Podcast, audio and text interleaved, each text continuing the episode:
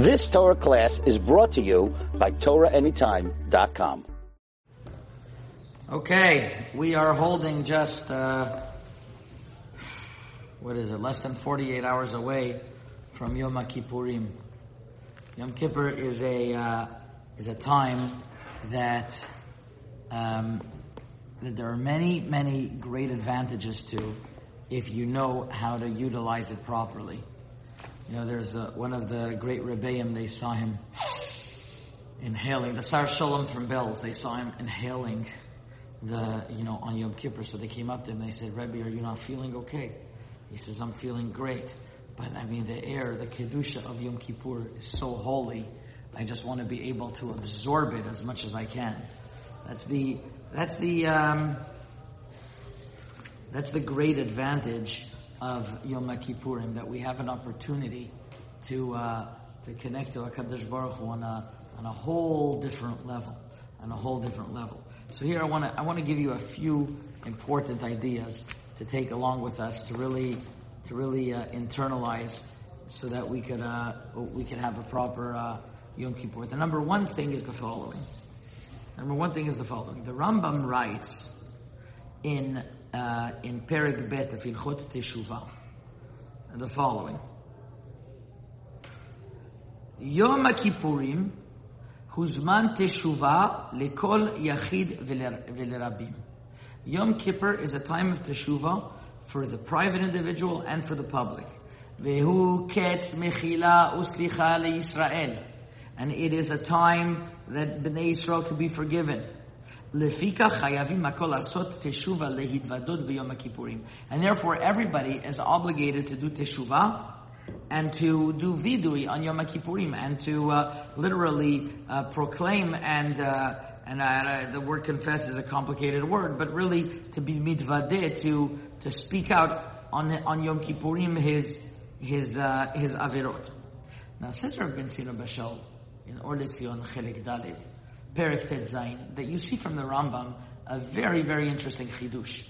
The Rambam doesn't say that there is a obligation on Yom Kippurim to do teshuvah. Because the truth is, it's not written anywhere in the Torah that Yom Kippurim you have a special obligation to do teshuvah, right? It doesn't mean that that that you're you're for sure going to have a special obligation. Rather, the Rambam says Yom Kippurim is is is a time where you have a good opportunity that Hashem is going to do uh, is going to give us mechilat avonot. In other words, if you're going to do teshuva, the Rambam, the Rambam doesn't say Yom Kippurim happens automatically. The Rambam says that if you're going to do teshuva on Yom Kippurim, then Hashem lifnei Hashem titaru. Ki bayom lifnei Hashem elokechem lifnei Hashem. And what are we coming to say? Says says Rabbi Tzina that it's not that you have an obligation to do teshuva only on Yom Kippurim, and if you're not going to do teshuva, then uh, you lost out that, that, that opportunity. You're always going to have the opportunity to do teshuva. And it's also not that Yom Kippurim is going to automatically do uh, do a mechila. Rather, what Yom Kippurim happens is that if you do that teshuvah that you're supposed to do all year round on Yom Kippurim, Hashem will forgive you. And that means that means that if you really what happens is according to this is that if you do tshuva all year round, you fulfill one mitzvah. If you do tshuva on Yom Kippur, you fulfill two mitzvahs. Number one, the mitzvah of doing teshuva all year round. And number two, that Hashem says if you do teshuvah, I'll forgive you on Yom Kippur. So because of this, Yom Kippurim is a time to focus on coming close to Hashem and doing and doing and doing and doing proper teshuvah. Now, what is this concept of teshuvah? I want to share with you an unbelievable chidush from one of the great chachamim of Morocco. His name was Rav Yehuda ben Atar. Rav Yehuda ben Atar lived in the city of Fez. He's buried in a cemetery close to the great Lala Solika, the great lady Lala Solika that, that was uh, Mosir Nefesh, Al Pikidush Hashem. And he was in the, in the 1700s. He was the Gadol Ador, the Ohr HaChaim HaKadosh knew him, went to him for us. Askama on his Sefer. That's how that's how great Rav Yudah ben Atar was. And he has he has drushim in the Sefer Minchat Yudah Parshat Nitzavim that he asks the following. Let's understand how exactly does teshuva work. All right, the the Gemara tells us uh, an analogy. We'll go exactly what it means. Sha'alu lachachma. The chachma was asked. Wisdom was asked. What is the takana for somebody? What is the solution for somebody who, who strays off the path? So the Gemara says, the Gemara says, Chataim tirdof ra'ah. If a person has chataim, he's only gonna go, he's only gonna go in a bad path. If a person has chataim working against him, there's nothing he can do about it. So says Rav Yudah ben Atar, he brings in the name of the Sefer Divrei Shalom Emet. This means that if you're gonna go according to knowledge, to chachma, to seichel, to intellect, once somebody chooses a path, that path stays with him. Seichel has to be consistent. The way you thought yesterday is the way you thought now. You made a decision. And that decision that you made stays with you the whole time.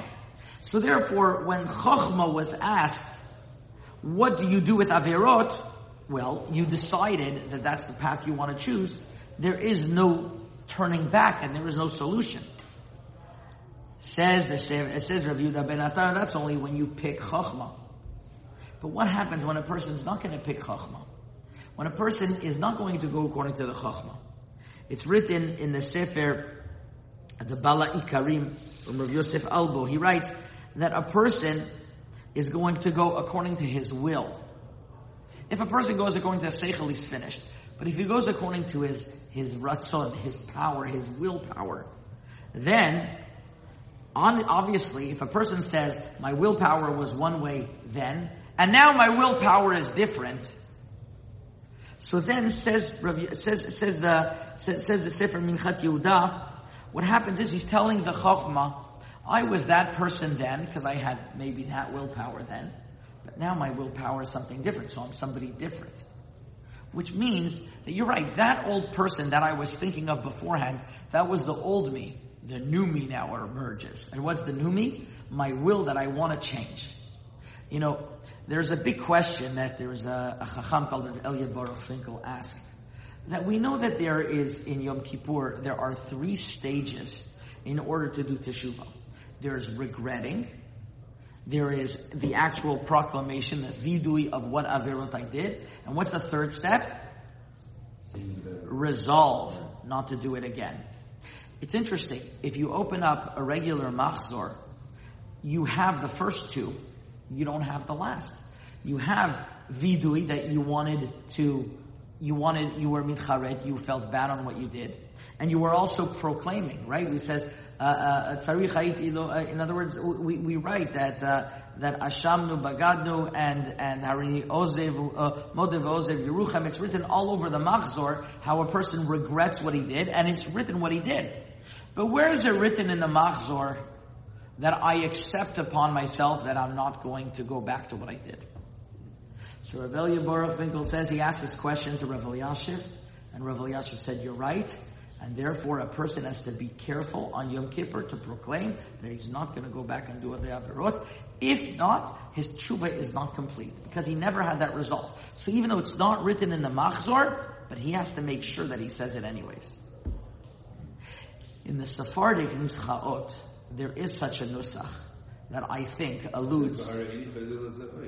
Oh, in, in, in, the Sephardic Machzor by, by the Elokai Nitzor, it's written a whole nusach that a person says that Elokai Ait Shelo Nitzarti Eni Kadai.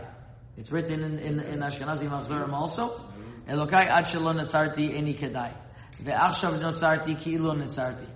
And then, and then it says, what am I supposed to do?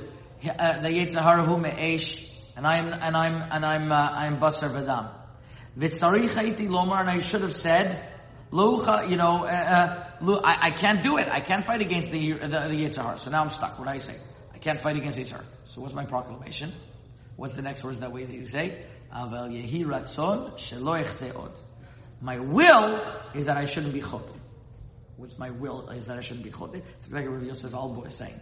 What you have to work on Yom Kippur is that your willpower should change. Because the willpower is the most powerful tool that a human being has. What they want to accomplish is what their engine is. So on Yom Kippur, we work on our willpower and we say, Hashem, even though I know that I sinned and according to Seichel, I was that person, my willpower is changing. Once you change your willpower, you're changing yourself because you're made out of your ratzon. You are what you want to be. You are your willpower. And therefore, says the Sefer Minchat Yehuda, when a person says, Hashem, I want to have that special willpower. I want to change. So then you become a different person. That's the secret of Yom Kippur. What's going to happen tomorrow? You should take upon yourself a Kabbalah. You should never say that, okay, I'm not going to change. I'm going to try and that's it. No. Sometimes that, that's, that's just going to be in the air if you're not really having a proper strategy against the Yetzer Hara. You're going to say, Hashem, I'm going to, I'm going to try my hardest to work on this, this, and this. But, I know as a resolve, I could do something small. I could do Asher Yatzar every time I go to the bathroom with a card in front of me. I could do, uh, I, I, could do Al HaMichya once a day bikavana, something small. Maybe not, not, not for the whole year, but maybe until Chanukah. However a person thinks he can do. When a person changes his willpower, so he's really going to change his ratzon, and he's going to be able to say from now on, I have a new ratzon, and I have a new Kabbalah. And since I have a new Kabbalah, I'm going to be able to, I'm going to be able to, to, to be a different person. So Yiratzon, this is what we, the, the, lesson we should take with us on Yom Kippur, that we should have with us a resolve to change and to be new. And you know, he says also in the Sefer Minchat Yehuda, that a person should always strive, strive to do tshuva me'ava. Many people tell us, well, tshuva me'ava, that's a very, very high level. To do tshuva because I love Hashem, it's a very high level. On Yom Kippur, we could accomplish that. We've been, we've been for the past nine days during Aseret Yemei Tshuva in tremendous fear and tshuva miyira from HaKadosh Baruch Hu. Rosh Hashanah is a time of yira.